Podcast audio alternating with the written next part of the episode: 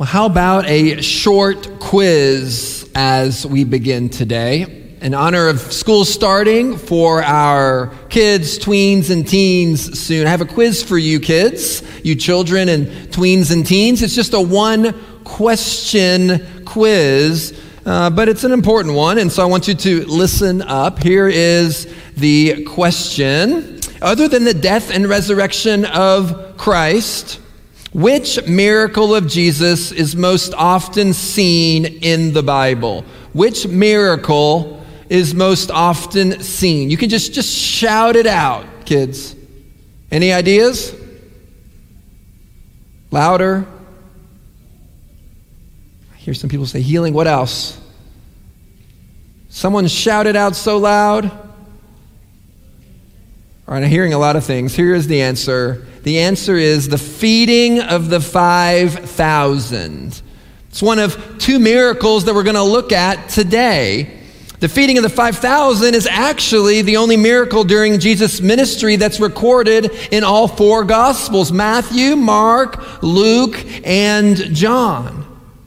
A good afternoon reading assignment, even today, would be to read each of those accounts one after another. Because what they'll do is they complement each other, they'll add a few more details to the story.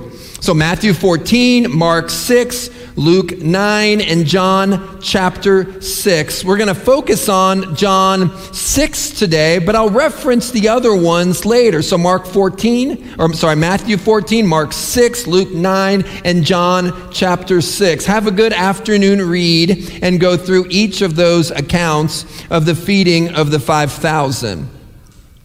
Well, so far in the Gospel of, of John, Jesus has been leading and the disciples have been following. But here in John chapter 6, we have a little bit of a, a change of trajectory. Jesus has been doing these signs, but now we're going to see that he's going to bring the disciples in, and the disciples are going to have an important role in the sign they're going to be working along with Jesus. They're going to start to participate in the sign ministry with Jesus. So remember, these signs that we see through the Gospel of John, these seven signs, two of which we'll see today, but these seven signs are meant to bring us to belief.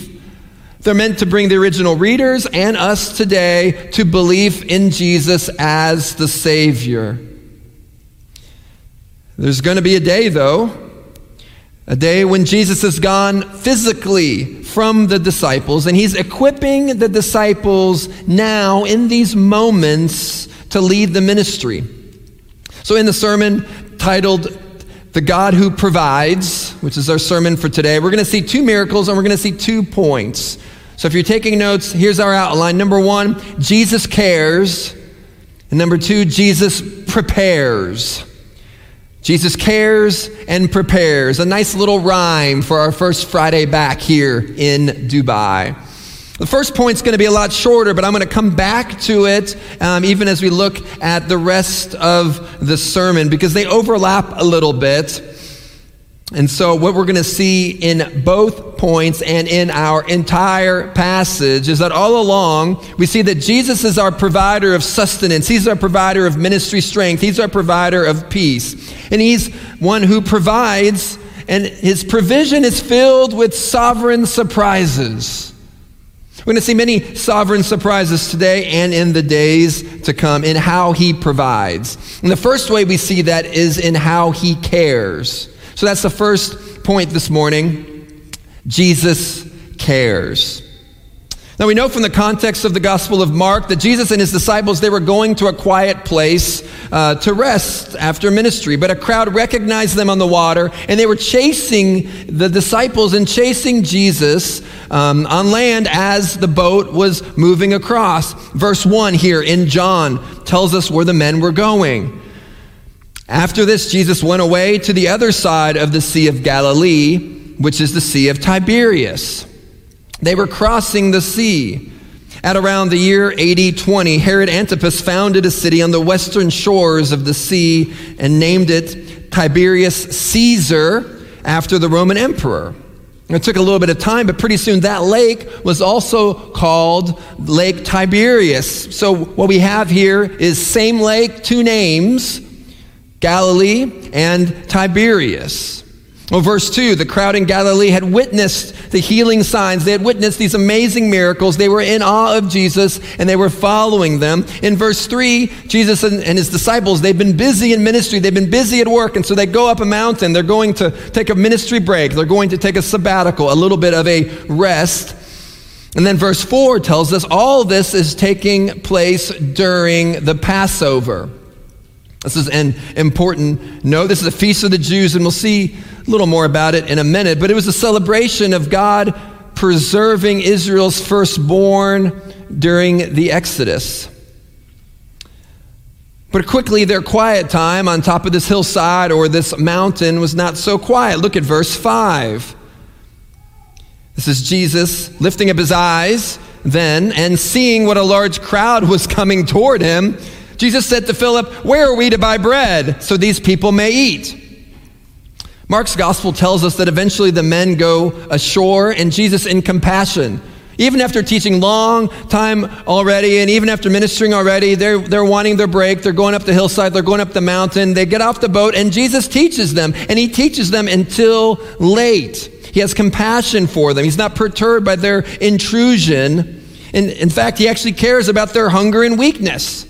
And so Jesus goes to Philip, which was um, um, a good disciple to go to because Philip was from that area. He was from nearby Bethsaida. And so Jesus asks Philip, What store is open right now?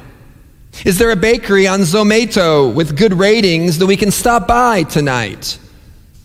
The other gospels give us more details, but the disciples, we see they're ready just to send everyone home without any food, without anything. But Jesus won't let them.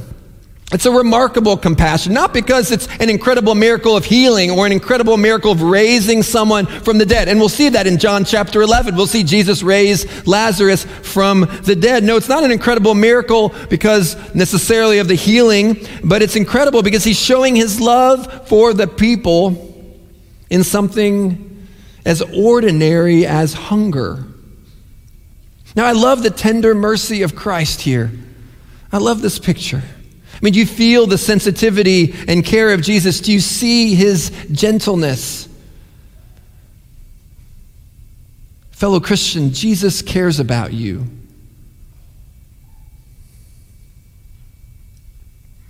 He cares about you. Here, merely the physical weakness of the crowd draws out his compassion. And we know that word for compassion is that in his innermost being, down in the depths of his heart. Jesus cared. Jesus loved them. What about their hunger? Who was going to feed them? Oh, friend, Jesus cares about your pain, even what might seem trivial to you right now.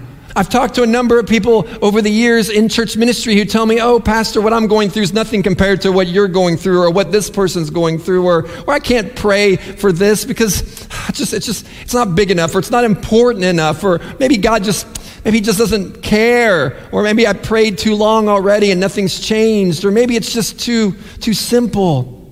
Oh, friend, God cares. He cares. He cares about every aspect of your life.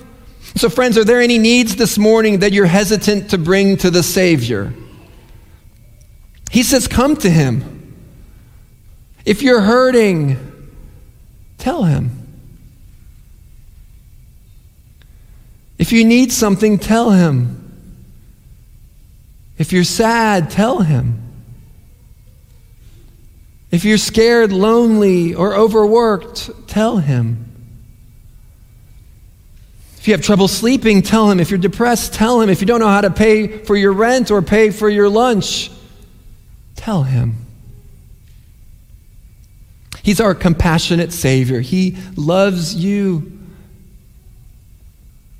He cares about you. He cares about the most ordinary and what might seem like minute details in your life. Jesus cares. Well, that's the first point. I told you it would be short. But again, that reality is going to permeate the rest of the passage because even in just a minute, we'll see how his care is manifested in this first and second miracle. So Jesus cares, but he also prepares. That's the second point this morning. Jesus prepares. Look at verse 6. This is Jesus. He said this to test him, meaning Philip. for he himself knew what he would do. All along, Jesus had a plan. John writes this comment, and so just to make sure, we're 100% sure that Jesus is in control, that this wasn't a surprise to him what he was going to do. No, it was a test. That might seem odd at first that Jesus would, would bring a test to the disciples. But we all know that tests or exams or Pastor Dave's quizzes are meant to help us learn. This is why in all schools, there is some type of examination. It's to help us to grow, to, to learn. At the Gulf Theological Seminary, GTS, we have tests.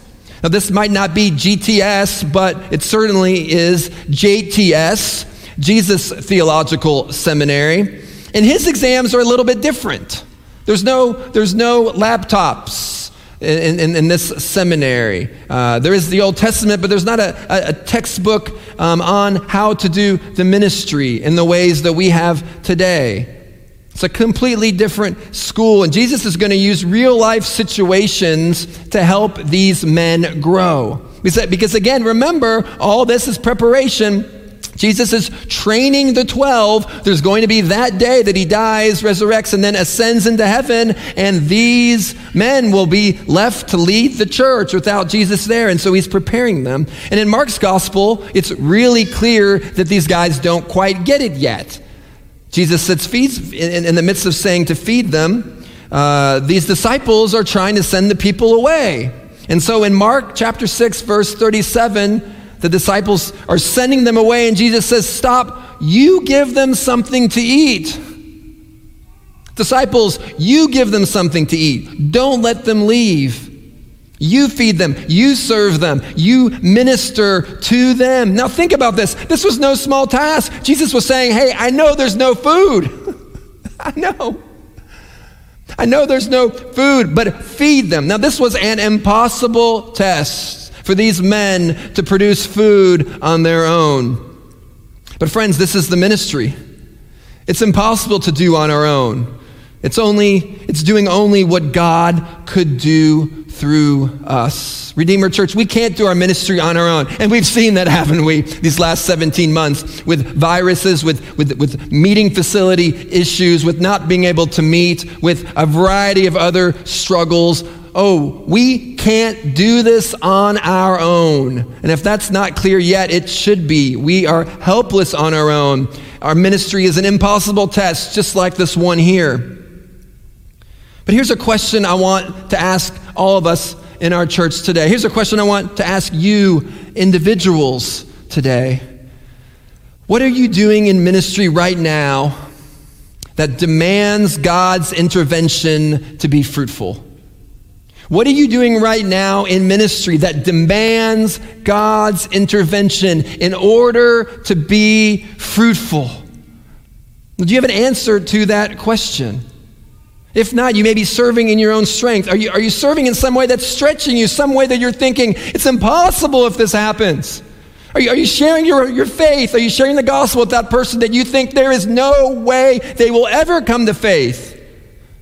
Are you studying the Bible with, with people who, who are maybe difficult? Are you taking steps of studying? Are you taking steps of teaching or even preaching? Are you taking steps of service in ways that would stretch you? Maybe ways that you're even afraid. Are you attending that group? Maybe you're afraid to step in through that door. Maybe you're afraid to minister to your kids and disciple them or have that hard conversation with them. Or maybe as a husband and wife, whatever it is? Are you working toward what seems impossible? See, we can't wait for God to show the way and give the resources. We go and trust Him by faith now. Now, think about the whole Old Testament Noah.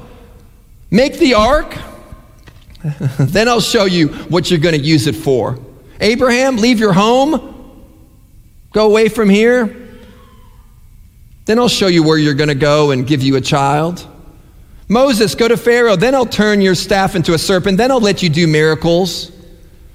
Joshua, why don't you go to Jericho? Don't fight. Why don't you walk around the walls of Jericho a few times, yell out a bit, and blow some trumpets? Then I'll give you the city. David, just take what you got, go to Goliath, I'll give you victory. No, we have to go by faith. God will give us the strength, but we have to keep our eyes on Him and go in faith and minister in faith. And so, Redeemer Church, are you attempting any faith stretching ministry right now? Or are you waiting for God to show you how He'll do it first?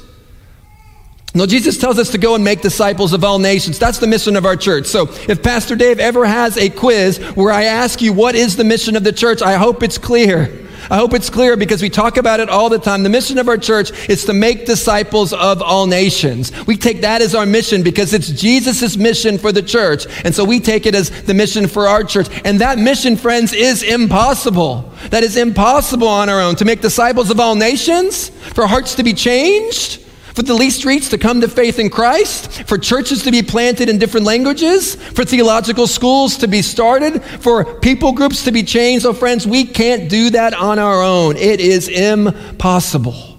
It is faith stretching. We have no hope on our own. But you know what, friends? We're going to keep going. In God's strength, we're going to keep going and we're going to keep going and we're going to keep going, seeking to plant churches, seeking to share the gospel, seeking to equip you and seeking to send you out. Because on Fridays, Lord willing, here in Dubai, we're going to come and gather, but then the rest of the week, we're going to go and scatter.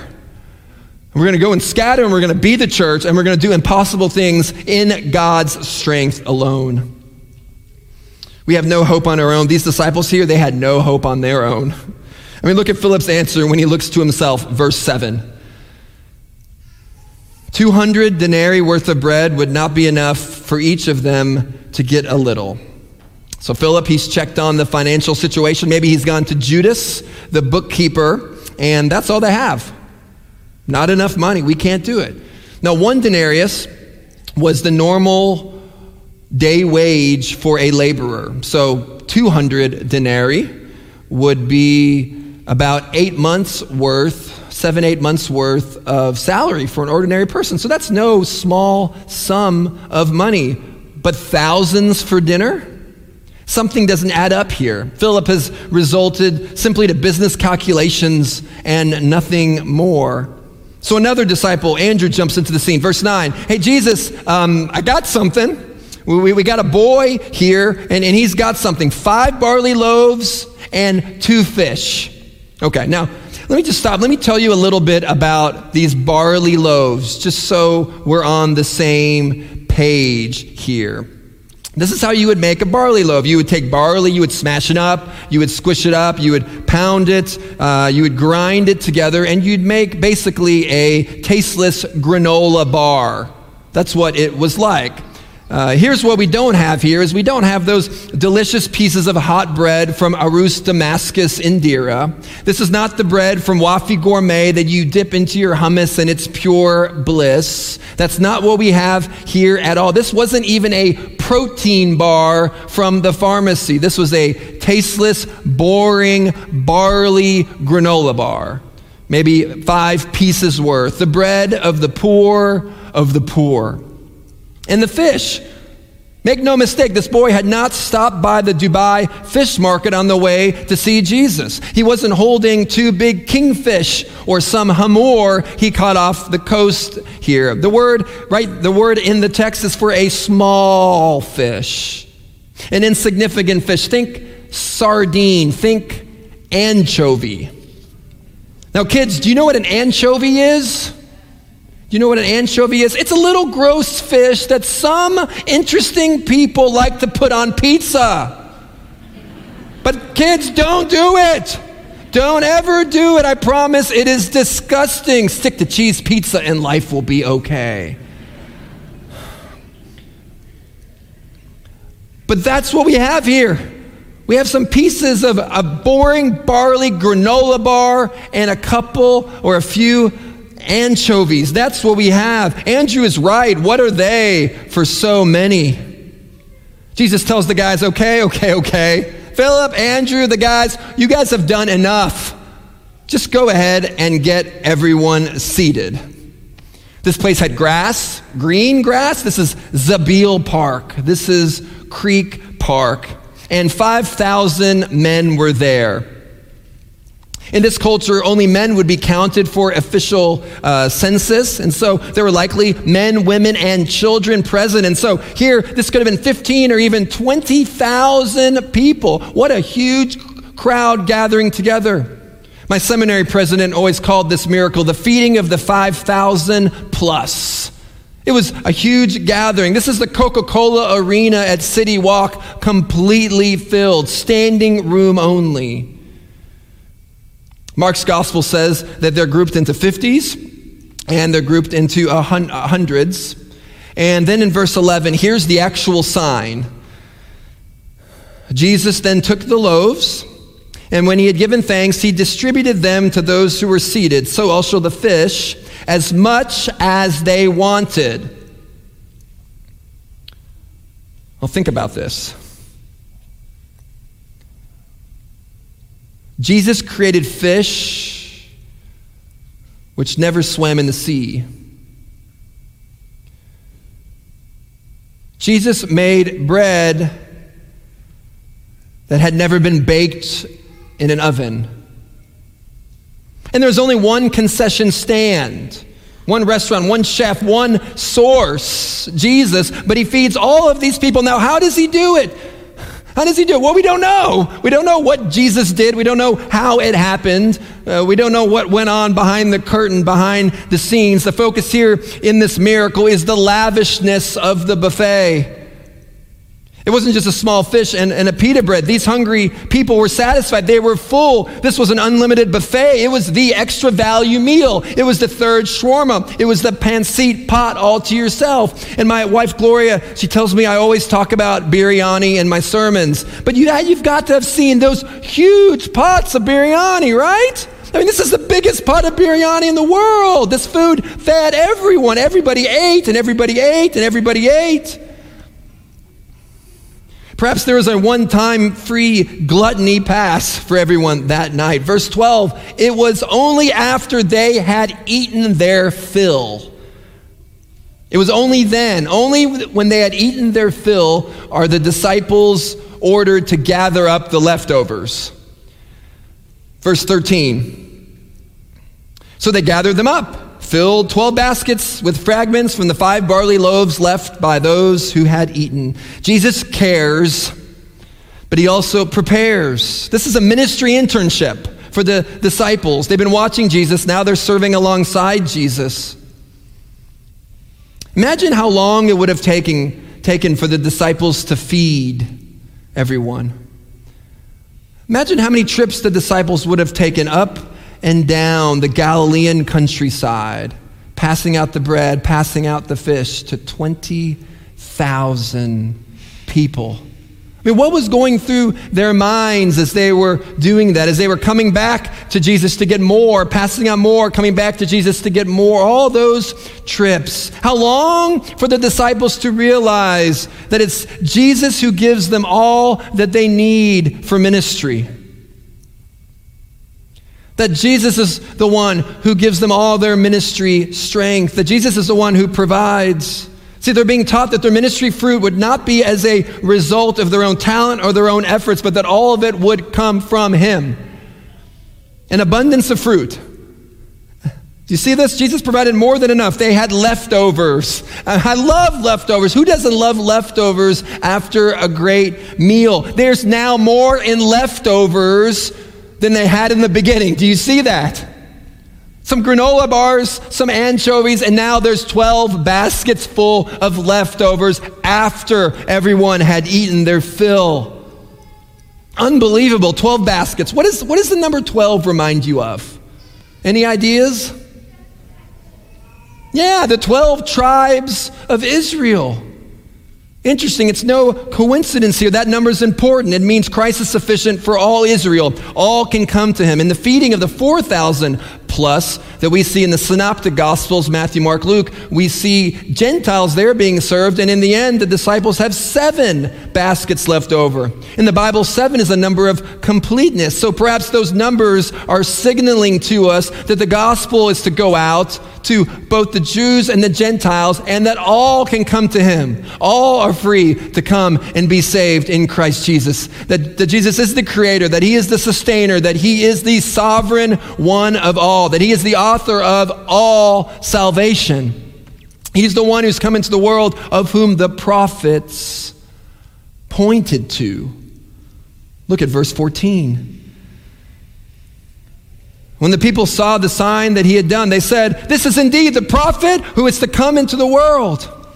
See, this is looking back to Deuteronomy chapter 18 and the promise of a prophet similar to Moses. While we focused on the miracle, we can't miss that Jesus is the greater Moses. Think back to chapter 5 in the Gospel of John. Jesus healed on the Sabbath. He was accused by the religious teachers of the Pharisees of breaking the law of Moses.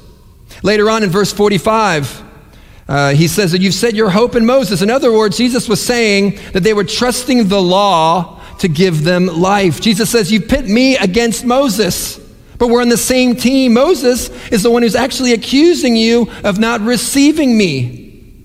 Deuteronomy 18, verse 15 says, A prophet, this is Moses, a prophet like me is coming from among you. He was speaking of Jesus, the greater Moses. Here in chapter 6, what happens beforehand, before the miracle? Jesus goes up the mountain. Moses goes up the mountain to get the law. This is on Passover. We know Moses was there, the first Passover, when God passed over the firstborn sons of Israel. The firstborn sons of Egypt were killed. It was, it was the big plague. But because of the lamb sacrifice, posted and put right on the posts of their house. God passed over them. Now, again, here Jesus is doing this miracle on Passover. Jesus feeds the 5,000 plus. What does Moses do? Well, in the wilderness, he fed the people manna through God's strength. And then Jesus walks on water. We'll see that in just a minute. What about Moses? Well, Moses, Moses does what? Moses leads the people of God through the Red Sea. Walking on the dry land of the ocean, Moses walks through the sea. You could see why the people exclaimed, This is indeed the prophet who is to come into the world. They got it. They saw it. This is the greater Moses. This is the fulfillment of Moses. He's done the greater bread miracle. All greater miracles. The people were witnessing something so great that verse 15, they wanted to make him king. They wanted to make him king even by force, because if Moses could lead the people out of Egypt, then surely Jesus could lead them out of the authority of Rome. You see, they wanted a political king. Of course, this is not the kind of kingship Jesus came for, and so he slipped away with his disciples. But ironically, in all of this, the people wanted him to be a king. They wanted to make him king. Jesus slips away. But ironically, in all of this, what? Jesus was already the king. Jesus was the king of kings. They called him king. He walks away, but the whole time he really was king. He came to earth not to be a Roman Caesar. This king was far greater. This is the king who made heaven and made the earth and made everything in the earth. He was the king of kings, the Lord of lords, the ruler of all. But he came from heaven to earth in weakness. He came as a person to relate to us, but he was also divine, together fully God and fully man, in order that he could die in our place on the cross and be our sacrifice. Friends, Jesus is a true king. Do you know him? At the end of the gospel, Jesus will do his greatest miracle. He'll go to the cross. He'll die as a sacrifice for our sins. And on the third day, he's going to rise from the dead. No one can forgive sins except this king alone. Do you know him? Do you know him? Have you believed in him? All of us need to. None of us are good enough to be exempt from this salvation. All of us have sinned and fallen short of the glory of God. You can believe today right from your seat. Just as the disciples could bring nothing to feed the people, there's nothing we can do to be safe. We can't even bring a few barley, granola bars, and anchovies to contribute to our salvation. There's nothing in our hands that we can bring to God to be saved. Nothing we can contribute. Those of us who are followers of Christ, we understand this. And yet, while we know this in our minds and hearts, and yet, while we know this to be saved, sometimes we miss the similar point when we go out and about in ministry. Look at how Jesus prepares his disciples for ministry. He's just shown them the feeding of the 5,000 plus, but he's going to show them something else directly after. One would think that after seeing this remarkable miracle, feeding the crowd, thousands of people, that the disciples would understand.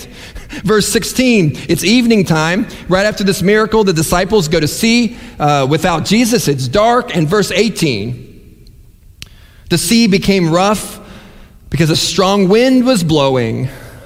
In verse 19, when they had rowed about three or four miles, they saw Jesus walking on the sea and coming near the boat, and they were frightened. The other Gospels help us with this account.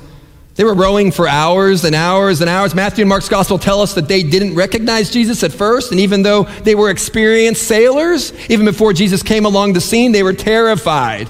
These sailors were scared. They had sailed up and down the Sea of Galilee time and time again, but they were terrified. Clearly, something extraordinary was happening here. And pretty soon they'd figure out it was Jesus. But instead of letting Jesus calm their hearts, it actually looks like they were more afraid of Jesus than they were of the storm. But Jesus stills their fears with a simple greeting, verse 20. It is I do not be afraid. It is I.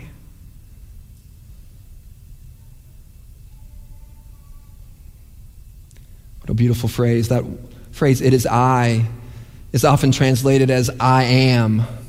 It's the divine self affirmation we see in Scripture that Jesus is the true and greater Moses, and Jesus is the Lord of the sea and of the waves. And then we see the immediate arrival to shore in verse 21. Isn't that, isn't that wild? Have you ever thought about that? It's apparently yet another miracle. Jesus gets on the boat, and immediately, boom, they're there at the shore, instantly. World's fastest boat trip. Jesus takes care of them, calms the raging waters, and instantly brings them to the shore for safety. What was the solution to the disciples' stormy trial? Well, they needed to look to Jesus and trust him. Jesus was there in the midst of the chaotic storms of their lives. And friends, we know that he will be with us in the storms of our lives. You know, it's interesting that seeing the disciples face these trials reminds us that there will be storms in our lives. I mean, think about it. Following Jesus doesn't mean we'll always be happy and healthy. It doesn't mean that we'll always be wealthy and wise. It doesn't mean we'll always be safe and comfortable. The life of the Christian is not always or even often a life of earthly prosperity. There will be trials. Christians can get COVID. Even with the best vaccines and prayer, Christians can get sick. Christians can lose their earthly possessions. Christians can lose their jobs. Christians can face conflict. Christians can get depressed. Christians can get anxious. Christians can face temptation. Christians can be persecuted for their faith. And unless Jesus comes back first, all Christians will face death. You've likely seen the news from Afghanistan this past week. You know, what a horrifying picture of that plane trying to take off and those Afghans jumping. Have you seen this picture? Jumping, trying to hang on. That video. There's also the picture inside of a plane. Maybe you've seen of hundreds of Afghans all squeezed in, certainly not social distancing, all just trying to cram in just to do whatever they can to get out and get to safety. Oh, what horrifying images and videos we've seen this week, and what horrifying stories we've heard of pastors being killed What horrifying stories we've heard of women and children being kidnapped. families being broken up, stories of people hiding for their lives all throughout the country, in Kabul and beyond. All I could do at times this week is just cry out, Lord, have mercy. Lord, I don't know what to do. I don't know what to say, but Lord, have mercy. Maybe like, like me, you've been brokenhearted this week at the news there, hearing these stories. It might make you feel helpless, like there's nothing you can do right now except to pray. But, friends, I want to remind us all that prayer is not futile, that prayer works, that God has sovereignly chosen to move through the prayers of his people. And so we pray. We pray because God moves through the prayers. And while He doesn't get rid of all the storms in our timing, and while we won't be fully free of all storms until heaven, we know that Jesus is with our Afghan brothers and sisters even now. And we know that He's with each of us today. Even when the times are dark, even when we're hiding, He sees us and He sees you. Think of a dark room in a new place. You might wake up in the middle of the night. Maybe there are blackout curtains in that room, and so you get up in the middle of the night and it's so dark you can't even see your hand in front of you. It's so dark you can't even see yourself. Even in those situations when you can't see yourself, please know that God sees you. That God sees you, that God knows every hair on your head, and God can see every hair on your head. God can see you and He knows you. Friend, do you know this in your heart? Do you, do you know this? God is always with you. The other gospel accounts tell us that the disciples didn't know this because they didn't understand about the loaves and their hearts were hardened. They didn't quite get it then. And yet, here, another failed test, two failed tests at JTS. They didn't quite understand, they didn't quite get it, but Jesus is patient with them, just like He's patient with us. And Jesus is going to train the disciples and equip them, just like Jesus is going to train us and equip us for life and for ministry. He's doing that because once again, there's going to be a day when Jesus wasn't going to be with them physically. And yet they would have to know in their mind and in their heart that Jesus was still with them.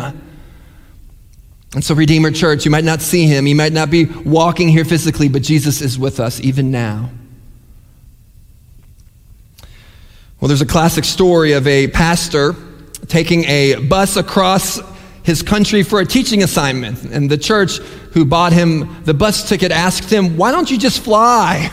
It's a lot faster to just fly. That bus trip is going to take a long time. We can get you a, a plane ticket. It's faster, it's better. Well, the pastor responded and he said, I don't fly. I don't fly because bad things happen on airplanes. And so I just don't fly. And the woman responded and said, But, Pastor, Pastor, don't you know what the Bible says? I am always with you. That's what Jesus says. I am always with you. And the pastor said, No, you're wrong. The Bible says, Lo, I am always with you. Lo. Low, high. Of course, we know that God is with us everywhere. Low, high. The world is full of trouble, but Jesus is low. He's high. He's there. He's here. Jesus is everywhere. There's nowhere we can go where Jesus isn't with us. Friends, do you know that in your heart? See, we can't just know this in our minds. We have to actually look to Him with our hearts and we have to gaze at His face. Don't take your eyes off Jesus. Don't put your eyes on worldly things to give you security and comfort. Now, one of the most memorable sermons for me in the history of Redeemer Church took place on July 10th, 2015. Let me tell you about this sermon. It was preached by our former staff member, Godly James. Raise your hand if you remember Godly. Raise your hand. Okay, lots of you remember Godly. Godly started off as an intern with us, and then he uh, directed and coordinated our children's ministry at Redeemer. I still remember meeting him in Bangalore years ago, right? Three weeks after he and his wife Merlin were married, he joined us now back in, in Cochin, but he was serving with us faithfully. He loved the church so well. He knew everybody in the church. He knew people's names. And there was just this happiness that exuded from him. But there's one thing I didn't know I didn't know if Godly could preach. And I took the, the bold ask, and on that day in July, uh, Godly preached a sermon from the Psalms. And it was an incredible sermon. So much so that during the sermon, Gloria and I were looking at each other time and time again as if to say, wow, this is a gifted teacher. But the highlight of the sermon was an illustration in the middle of the sermon. And see, something you need to know before I get there is that Godly was deathly afraid of flying. Still doesn't like it, but he was deathly afraid of flying. At that point in his life, when he came here, he had taken one flight, and that was the flight to move here from India. And he was terrified and scared. But now he had a flight to the U.S. 15 hours, and he was scared. He gets enough strength, musters enough strength to get on to the airplane. But as the airplane is flying, a, a flood of thoughts are going through his mind. What if, what if the wing just breaks off right now? What if an engine just stalls and breaks? What if the pilot dies?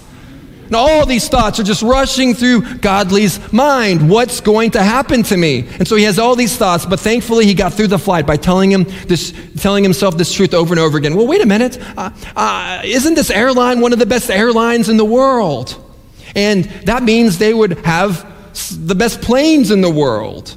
And that means they would have had the best pilots in the world. And so I'm going to be okay. And guess what? Godly survived that first flight, seven days in the U.S., but after that, he had to get back on another flight, and those same fears just kept rushing in through his heart. But this time, Godly wasn't alone.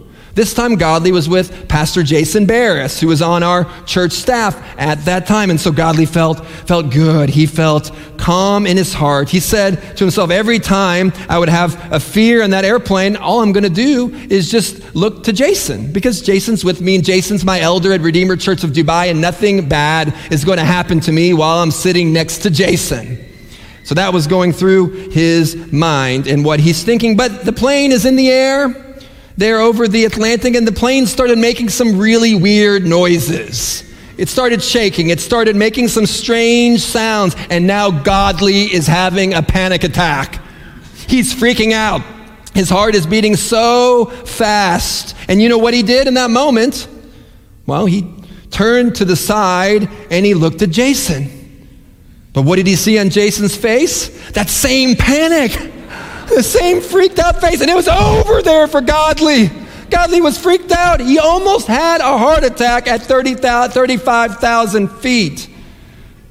But they made it. And here's Godly's point in his illustration, and you really should listen to the whole sermon. It was great. July 10, 2015. Uh, but his point was this He says, that in my terror, I was convicted that I was looking to man to satisfy my fears, to calm them. I was looking to the world, Godly says. But, and here's the key the only way to deal with our fears is to look to Jesus. And Godly's right. The only way to deal with our fears is to look to Jesus. We see in the Gospel of Matthew, Peter. Peter starts trying to walk on the water. Maybe you remember that story. And when Peter takes his eyes off Jesus and kind of owns it himself and, and puts his confidence in himself, what happens? Peter starts sinking. It's not until he looks again at Jesus and believes in him that he makes it. Here, all the disciples, even when they recognize him, they don't recognize him as the Lord who can save them. They're panicking. Eventually, Peter cries out, Lord, save me, there in Matthew's gospel. And that's the right answer. It's a short, but it's a robust prayer. Lord, save me. All three of those words are important. Lord, save me. Short prayer, but a robust and profound prayer. Oh, friends, we need to look to Jesus. So, how are you doing today? Are you looking to Jesus? We look to Jesus. Why? Well, because Jesus cares and Jesus prepares. Look to him as you read your word, as you read his word in your devotional times. And I hope you are. I hope you're looking to him as you regularly read the Bible. Look to him as you pray. Look to him as you join for corporate worship on Fridays. Don't miss this. Focus students, our university students, look to him as you study the Gospel of Mark this week. And to the rest of us, look to Him as we meet with one another, one on one or in small groups to study the Bible together. Look to Him as you listen to sermons. Look to Him as you listen to music. Look to Him as you read. Look to Him as you rest. Look to Him as you do all things. Look to Him in your trials and in your triumphs. Don't take your eyes off Jesus. Look to Jesus. He provides us with all we need. Let's pray together.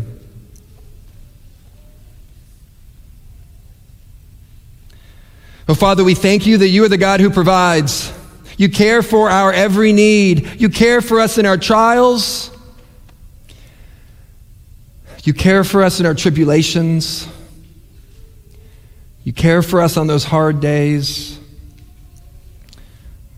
You care for us on the good days. You care for us on all days. Father, you prepare us for life and ministry in this fallen world. And so today, we praise you for your provision.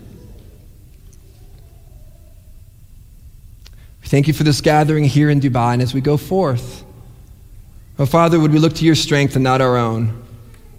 We pray this in Christ's name. Amen.